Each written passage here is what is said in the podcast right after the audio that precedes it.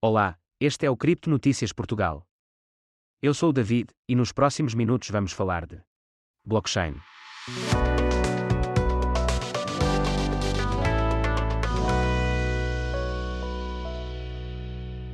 Não se assustem ao ouvir termos técnicos em conversas de pessoas a descrever a blockchain. Uma blockchain é apenas um banco de dados. E não é algo particularmente sofisticado, vocês podem criar uma usando uma folha de cálculo, com pouco esforço. Existem algumas peculiaridades em relação a esses bancos de dados. A primeira é que as blockchains são EPN-only, que em português seria algo como somente anexos. Isso significa que vocês só podem adicionar informação. Não é possível simplesmente clicar numa célula e fazer a exclusão do que já foi adicionado, nem fazer qualquer alteração. A segunda é que cada entrada ou adição, chamada de bloco, no banco de dados é criptograficamente vinculada à última entrada. Simplificando, cada nova entrada deve conter uma espécie de impressão digital, chamada ES, referenciando o bloco anterior. E é isso. Como cada impressão digital aponta para a última, o resultado é uma cadeia de blocos. Ou como comumente gostam de chamar, uma blockchain. Uma blockchain é imutável. Se vocês alterarem um bloco, ele altera a impressão digital.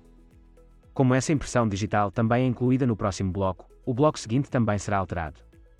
Mas como a impressão digital do bloco seguinte também é incluída no próximo, bem, vocês entenderam a ideia acabam por ter um efeito dominó onde qualquer mudança se torna evidente. Não é possível alterar nenhuma informação da blockchain sem que ninguém perceba. É só isso. Esperavam mais. É justo. A inovação aqui não é uma alternativa complicada para as folhas de cálculo do Google Sheets. O que é inovador é que todos podem fazer o download de blocos de outros utilizadores na rede para criar cópias idênticas da blockchain nos seus computadores. Isso é o que faz o software que mencionei anteriormente. Suponham que vocês e os vossos amigos Alice, Bob, Carol e Dan estejam a executar o software. Vocês podem dizer: quer enviar 5 moedas para Bob. Então, vocês enviam essa informação para todos os outros, mas as moedas não são enviadas para Bob imediatamente. Ao mesmo tempo, a Carol pode decidir enviar 5 moedas para Alice.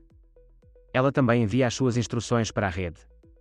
A qualquer momento, um participante pode reunir todas as instruções pendentes e criar um bloco se qualquer um pode criar um bloco, o que os impede de aldrabar? Pode parecer-vos uma boa ideia criar um bloco que diga: Bob envia-me um milhão de moedas. Ou então, comprar Lamborghinis e casacos de pele de Carol, fazendo transações com fundos que vocês não possuem. Bem, não é assim que funciona.